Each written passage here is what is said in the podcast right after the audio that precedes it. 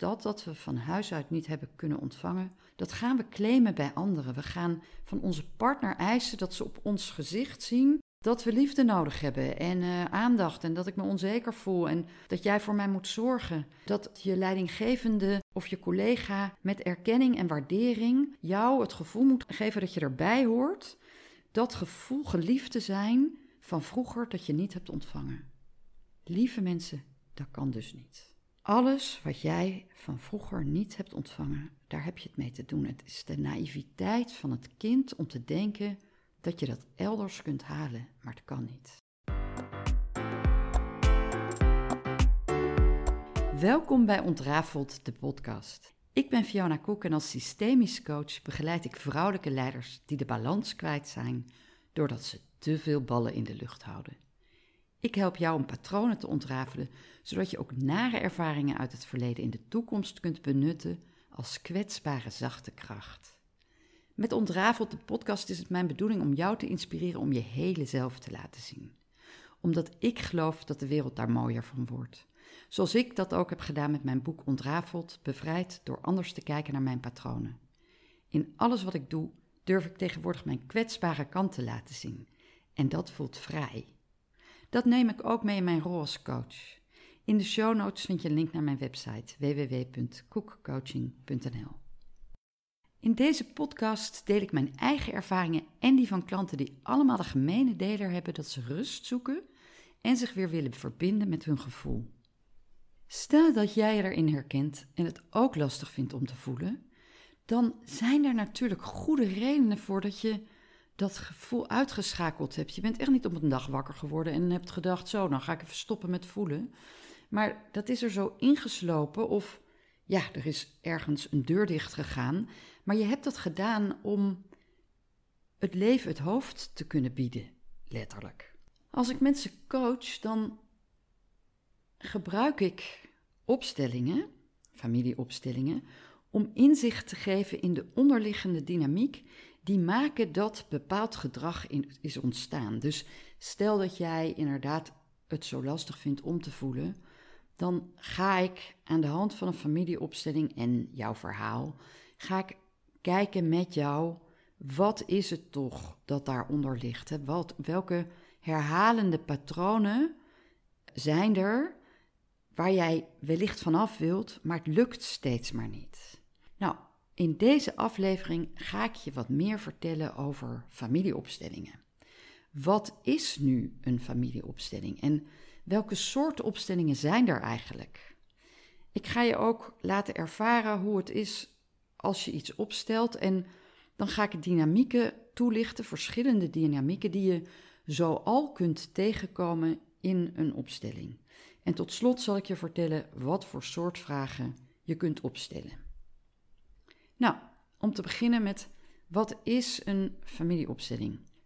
Bert Hellinger uh, staat bekend als de grondlegger van de familieopstellingen zoals ik die doe en heb geleerd. Onder andere ben ik opgeleid bij, in eerste instantie bij psychodynamica.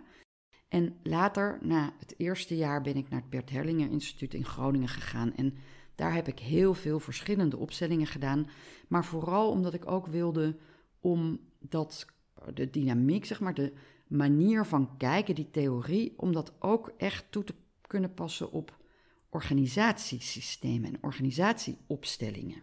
Omdat de klanten waar ik mee werk eigenlijk altijd een zakelijke vraag hebben. En dan is het, vind ik, heel waardevol om terug te gaan naar waar komen herhalende patronen vandaan vanuit het familiesysteem en hoe neem je die mee naar de organisatie, het bedrijf waar jij in werkt, jouw, jouw werkende leven. En hoe, heeft, hoe staat het een in verhouding tot het ander? Maar je kunt ook zuiver organisatieopstellingen doen, daar zal ik zo iets meer over vertellen.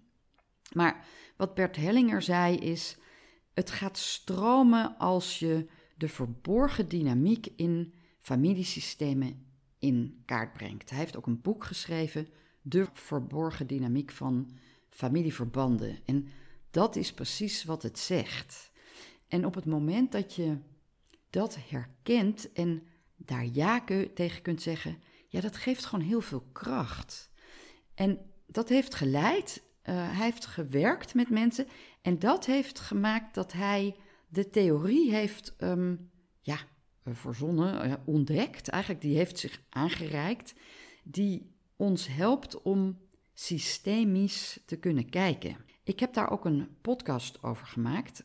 Het ene is dat er basisprincipes zijn die maken dat uh, systemen gezond kunnen functioneren. Dat gaat over dat systemen compleet willen zijn. Dus alles hoort erbij. Ze staan het niet toe dat iets of iemand wordt buitengesloten. Er is een bepaalde ordening in systemen en systemen vinden het fijn als hè, gedijen goed als mensen hun plek in de ordening ook innemen. En het gaat ook over de balans tussen nemen en geven. Hoe, hoe ga jij om met iets ontvangen, uh, geven aan een ander? Kan jij beter nemen of ontvangen? Nou ja, en hoe is dat gegaan in generaties die jou zijn voorgegaan? Want dat is wat we doen als we systemisch kijken. We kijken altijd naar verschillende uh, lagen. Dus hoe houdt alles met elkaar verband in het systeem? Maar we kijken ook in de historie, dus naar generaties terug, ja, ouders, voorouders, en naar die patronen die zich steeds daarin willen herhalen.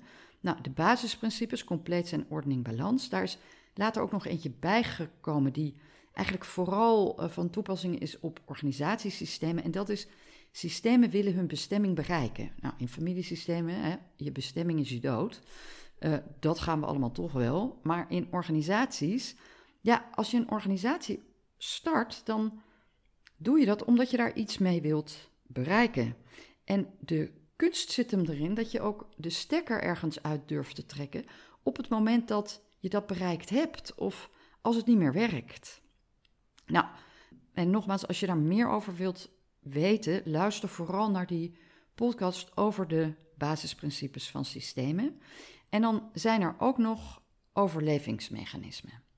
En de overlevingsmechanismen zijn een persoonlijk geweten, die zorgt voor de overleving van het individu. Wat jij doet om bij een groep te horen. Dat zijn de ongeschreven mores.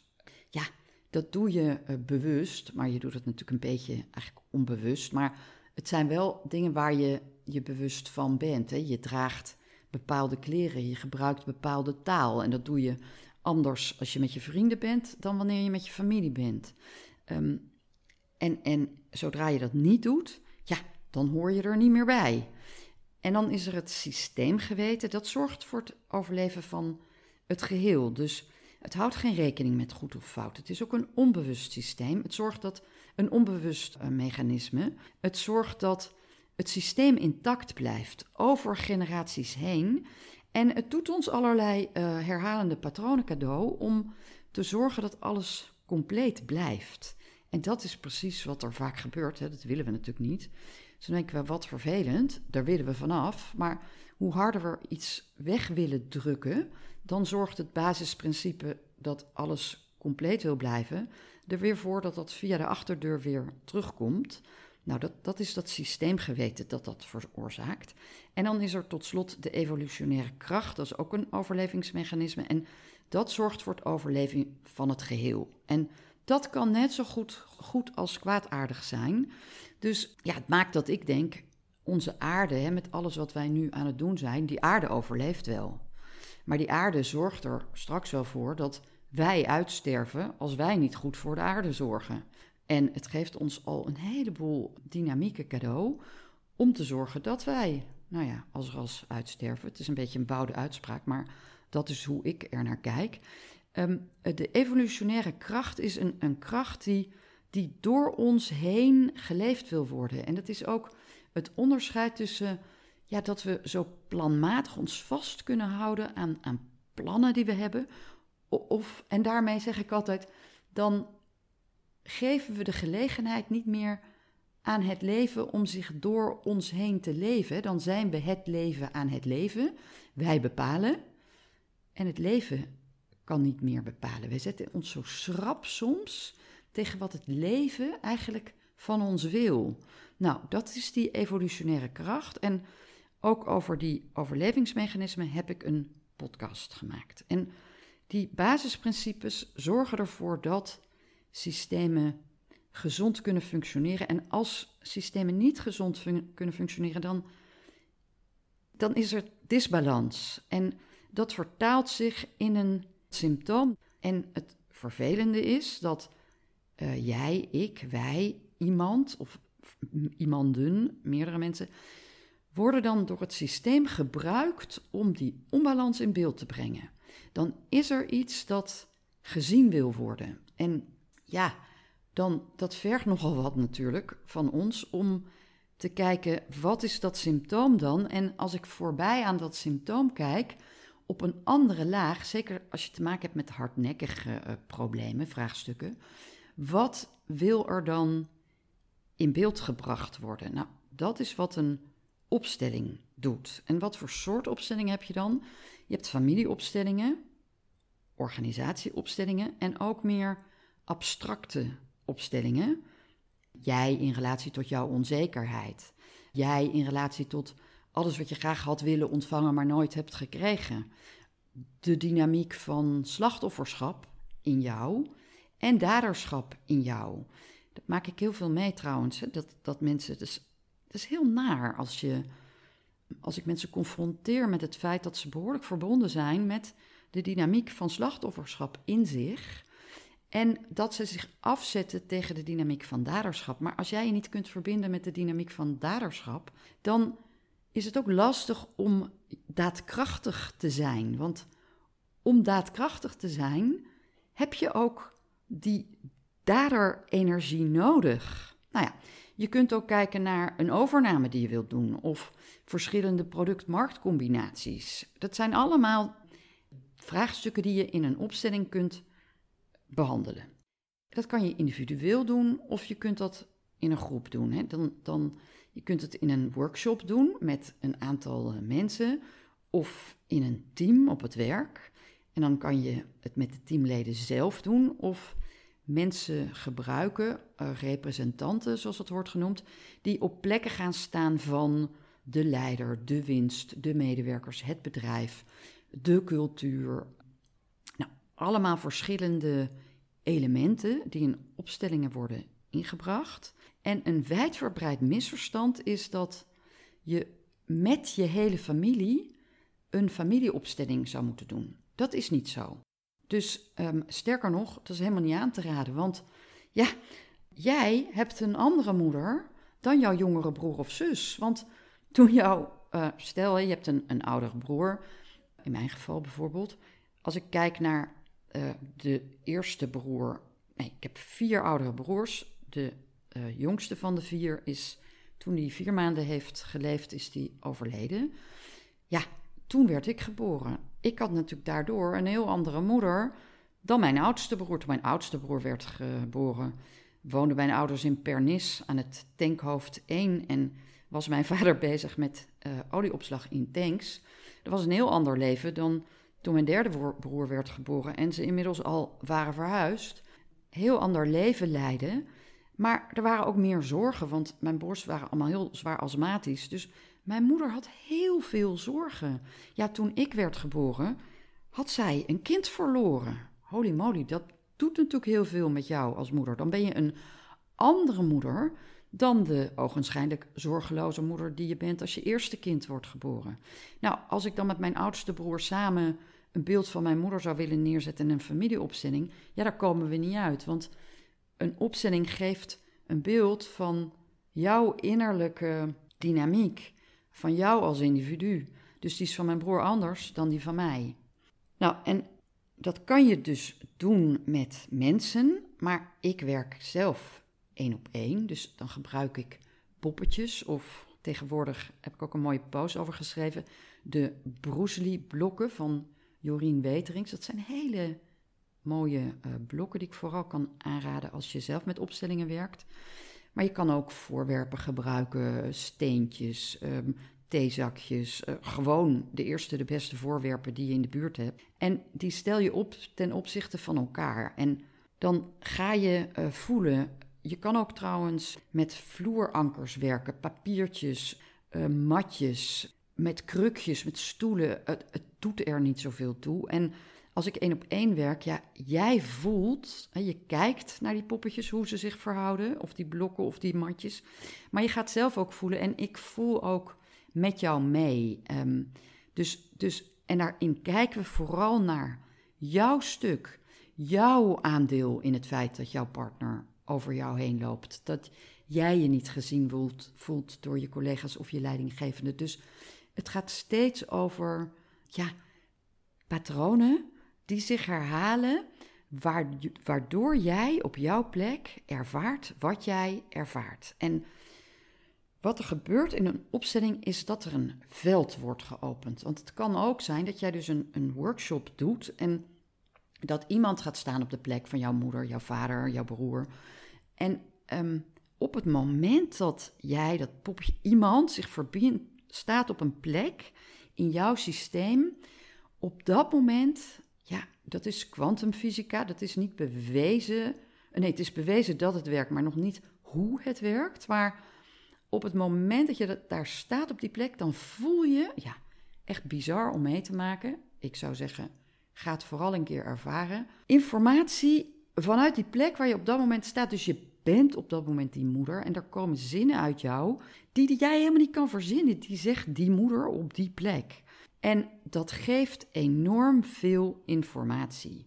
Het brengt de onderliggende dynamiek in beeld en die patronen, wat ik net zei, die jij uit loyaliteit steeds blijft herhalen. En daar zijn opstellingen echt een geweldig, ja, geweldige tool voor.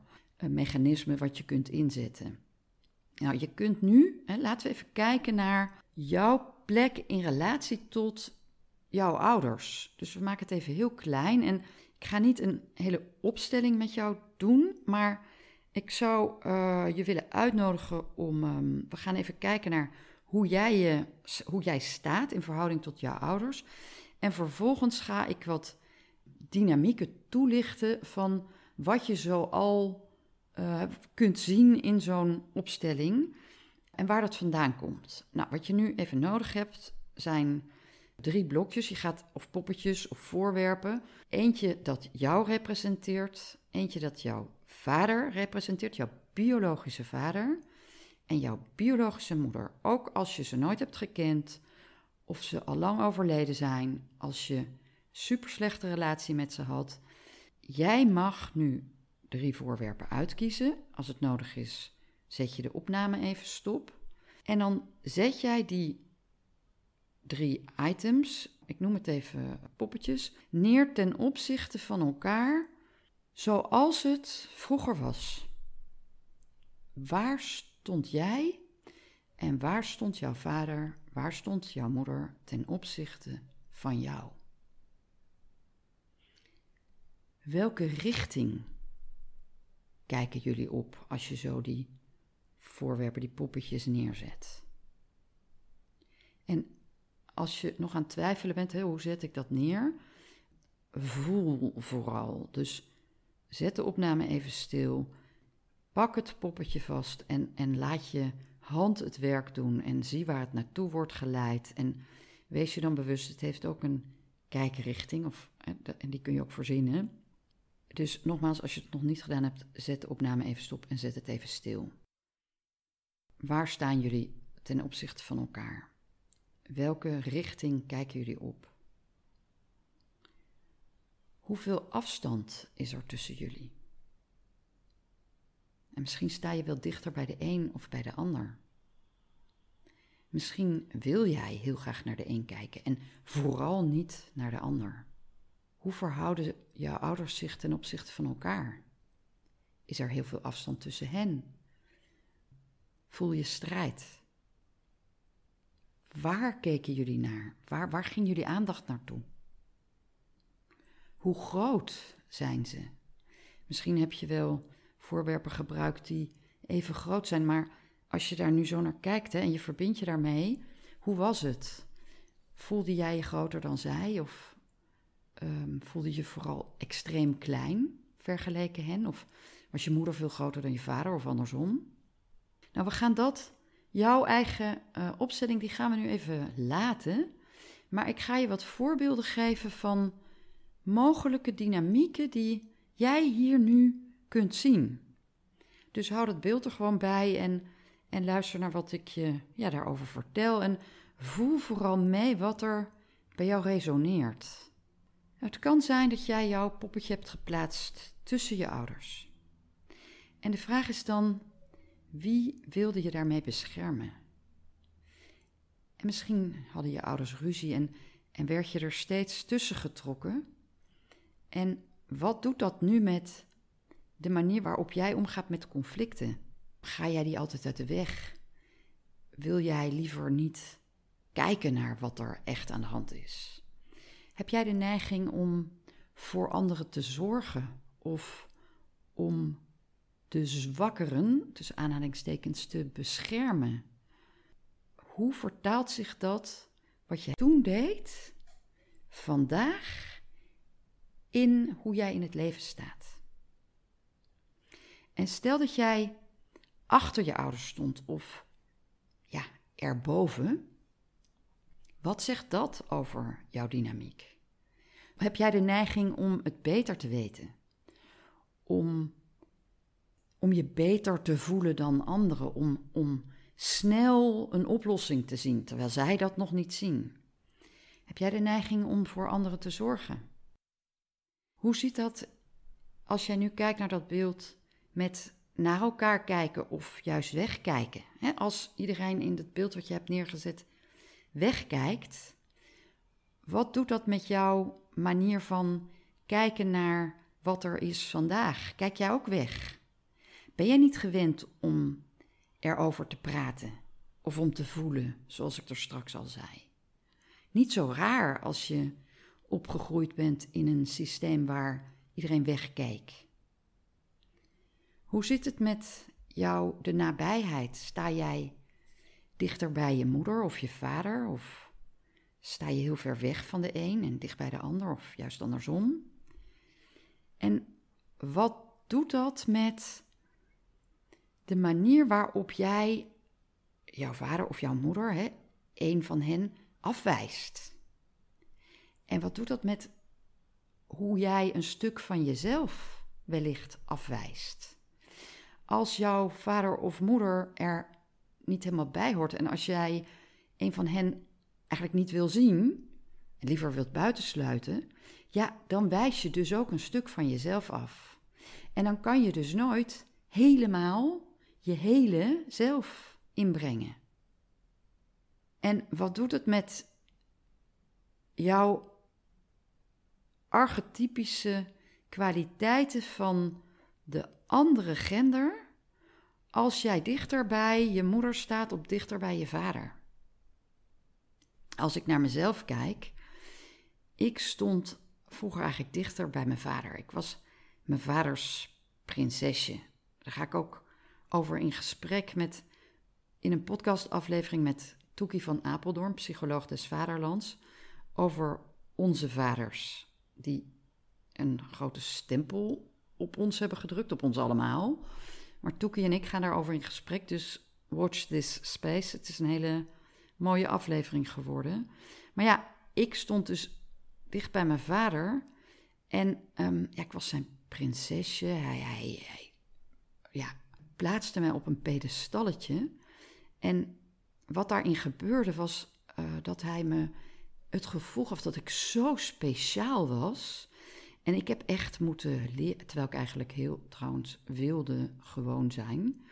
Maar ja, ik, het was ook verwarrend, die dynamiek. En ik heb echt moeten leren om mij, zoals we dat systemisch noemen, in te ordenen in de vrouwenlijn. Dus me te verbinden met met juist de vrouwelijke energie van mijn moeder, mijn grootmoeder, overgrootmoeder, etc.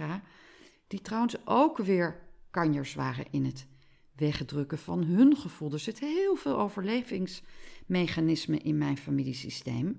Maar dat heeft gemaakt dat ik in de laatste jaren echt heel hard heb gewerkt. Dat klinkt uh, juist heel mannelijk in die energie, maar heel uh, veel heb gedaan om juist te leren voelen. Ik hoor mijn stem ook zachter worden als ik dat vertel. Om me vanuit die plek ook te kunnen verbinden met mijn, mijn intuïtie, mijn helderheid. Die ik zo ja, inzet nu in mijn leven. Dat maakt dat ik ehm, veel makkelijker om kan gaan met wat er op mijn pad komt. Met, met ja zeggen tegen de dingen zoals ze zijn. Ehm, die ook maakt dat ik nog veel helderder ben. Mijn, helder, mijn vermogen om helder te weten, helder te voelen, nog veel beter kan inzetten in mijn coaching. Ehm, waardoor ik nog confronterender, nog directer kan zijn en nog sneller mijn vinger op de zere plek kan leggen. Maar dat zit allemaal voor mij in dat stuk van juist die zachte kracht van mijn moeder inzetten. Nou ja, wat, wat als je kijkt naar die dynamiek in, in hoe jij jezelf hebt neergezet met jouw ouders. Ben jij klein en zij groot? Klopt dat? Is het, is het de dynamiek zoals die hoort, zeg maar? Of heb jij je eigenlijk heel klein gemaakt? Omdat er sprake was van gewelddadigheid. Hè? Dus dat je je onveilig voelde en je onzichtbaar wilde maken. Of omdat, je, omdat er zoveel aandacht uitging naar een ziek broertje of zusje. Of, of een broertje of zusje wat heel veel aandacht opeiste. En wilde jij je ouders niet tot nog meer last zijn. Dus heb jij je daardoor heel, heel klein gemaakt, onzichtbaar, wat ik al zei. En ja, als dat zo is, weet je, je hebt natuurlijk onderscheid te maken tussen toen en nu. Wat toen onveilig was, is voor die volwassen persoon in jou niet meer onveilig. En ik kan jou helpen in een opstelling om, om, om dat onderscheid te gaan maken, om daar naar te kijken, om je anders te verhouden in het heden tot situaties die jij als bedreigend ervaart. Het kan ook zijn dat jij jezelf groot maakt en je ouders klein. Is dat een dynamiek die je herkent? Dat je je beter voelt of dat je de neiging hebt om te zorgen voor. Hoe beïnvloedt die dynamiek jouw gedrag vandaag? Het groter zijn, voelen dan anderen. En hoeft niet altijd negatief te zijn, hè? want in alles wat ik nu vertel, het heeft jou natuurlijk ook van alles gebracht. Je hebt heel veel kwaliteiten gehaald uit die patronen die je van huis uit hebt meegenomen. We hebben de neiging om te kijken naar uh, wat je lastig vindt, maar um, het is vooral heel tof om je ook te verbinden met juist de, de kwaliteiten die je daaruit hebt gehaald, de gaves. Nou, als jij in dat beeld wat je nu ziet veel afstand ziet, ja, hoe was dat? Was er heel veel afstand? Ben jij emotioneel verwaarloosd vroeger? Heeft het ervoor gezorgd dat jij denkt: ik kijk nooit meer om? Ik ga heel goed voor mezelf zorgen. Dat heb ik heel goed geleerd. Ik heb daar heel veel van geleerd. En dat zet ik goed in. Ik sta op de eerste plaats. Ja, dan krijg je gedrag wat ook wel uh, neigt naar narcisme. Dat, dat komt hier ook wel vandaan. En ja, ik kan ook met zachtheid kijken naar mensen die dat gedrag vertonen. Je hebt hoge prijzen betaald voor de emotionele verwaarlozing van vroeger. Ik heb nu wat dynamieken genoemd en ik kan zo nog wel even doorgaan. En als ik met jou werk, dan voel ik heel intuïtief mee. Hè? Dus het gaat zeker niet om een klip en klare dynamieke hop. Als je dit ziet, dan is er dat. Nee, ik voel mee. Ik, ik verbind me met de poppetjes die in jouw opstelling uh, zijn. Ik ga soms op plekken staan. Ik laat je trouwens ook opstellingen in de mind doen. Dus visualisaties, waarbij ik je vraag om te visualiseren dat je je ouders erbij haalt, andere mensen. Nou ja, en, en wat we vooral doen in, in opstellingen is dat jij zet die poppetjes neer, zoals je dat net ook hebt gedaan. Ik vraag je om te voelen, ik vraag je, wat valt je op? Nou, daar beginnen de eerste inzichten al. De, oh, ik zie dat ik tussen mijn ouders sta. Of, wow, dat ik mijn eigen poppetje veel groter maak. Of heel dicht bij mijn moeder sta en mijn vader helemaal niet wil zien. Nou ja, dat, dat, dat geeft al heel veel inzicht. Ook trouwens heel pijnlijke inzichten natuurlijk. En dan reik ik in eerste instantie zinnetjes aan die juist de dynamiek bekrachtigen. En jouw pijn en, en bewustzijn een beetje uitvergroten.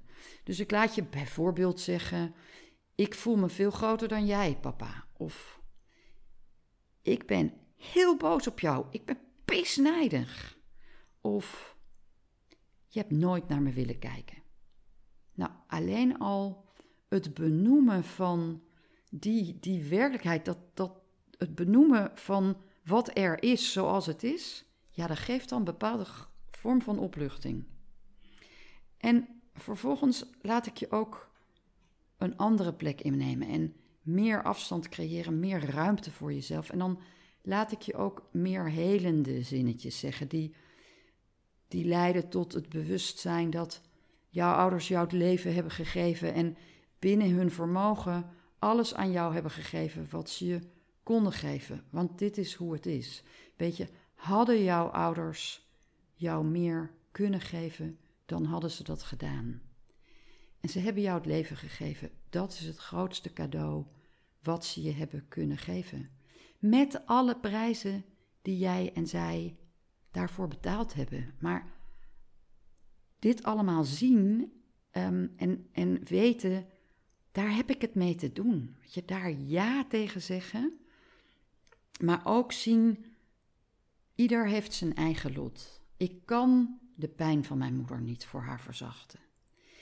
Ik kan niet goedmaken dat mijn ouders een kindje hebben verloren. Ik kan niet goedmaken dat mijn vader verwaarloosd is door zijn ouders, die weer verwaarloosd zijn door hun ouders. Hè? Want de dynamieken, helaas, worden patronen van generatie op generatie doorgegeven totdat iemand, ik hoop voor jou, jij, het lef heeft om, om dit allemaal aan te kijken en daar ja tegen te zeggen. En dat maakt dat je die, die patronen kunt ontrafelen en eraan voorbij kunt groeien. Het maakt echt dat je er op een andere manier mee kunt omgaan en soms ook die patronen echt kunt doorbreken. Nou ja, ik laat je dus van die helende zinnen zeggen. Ik laat je erkennen dat ieder zijn eigen lot heeft. Dat jij niet voor je moeder hoeft te zorgen. En met het gevolg dat je ook dat zorgen voor zo meeneemt naar andere plekken. En dat je het gevoel hebt dat niemand mag lijden. Hè? Dat je anderen steeds uit hun lijden wilt verlossen. Het is heel pijnlijk om naar jouw familiesysteem te kijken en te erkennen dat jij dat hebt willen doen. Dat je anderen uit hun lijden hebt willen verlossen. En dat, dat, dat je dat niet kunt. Dat je het lot van de ander bij de ander hebt te laten. Dat het jouw lot is om iemand in jouw systeem te hebben die, die te lijden heeft. Ja, ik laat daar altijd diepe zuchten bij, want ik adem het dan soort van door me heen en laat het in een zucht ook weer gaan en, en door me heen gaan. En dit is wat we doen in, in opstellingen. En wat we heel veel zien in opstellingen is, en überhaupt in de coaching, is dat we van onze ouders heel veel niet hebben kunnen ontvangen. Of onze ouders het ons nou bewust niet hebben gegeven of onbewust. Het is vaak ook zo dat ouders het wel degelijk hebben gegeven, maar dat wij om moverende redenen het niet hebben kunnen ontvangen. En wat er dan gebeurt is dat dat we van huis uit niet hebben kunnen ontvangen, dat gaan we claimen bij anderen. We gaan van onze partner eisen dat ze op ons gezicht zien dat we liefde nodig hebben en uh, aandacht en dat ik me onzeker voel en dat jij voor mij moet zorgen. Uh, dat, dat je leidinggevende of je collega met erkenning en waardering jou het gevoel moet ge geven dat je erbij hoort. Dat gevoel geliefd te zijn van vroeger dat je niet hebt ontvangen. Lieve mensen, dat kan dus niet. Alles wat jij van vroeger niet hebt ontvangen, daar heb je het mee te doen. Het is de naïviteit van het kind om te denken dat je dat elders kunt halen, maar het kan niet. En in coaching kan ik jou laten ervaren hoe het is om, om daar helemaal ja tegen te zeggen. Om echt je te verbinden met de situatie zoals die is. Zodat jij stopt met het willen halen op andere plekken wat je van huis uit niet hebt gekregen. Nou, ik hoop dat ik hiermee een beetje een beeld heb gegeven van hoe dat dus gaat. En wat zijn dan vragen die je kunt inbrengen in een opstelling? Nou, ik zal je even vertellen. Ik werk natuurlijk vooral één op één, dus ik geef je die voorbeelden vooral. Dat je kunt kijken naar je gevoel van onzekerheid. Dat je je niet uit durft te spreken. Uh, je niet durft te laten zien op je werk. Dat je het lastig vindt om grenzen aan te geven, maar ook om grenzen van anderen te respecteren.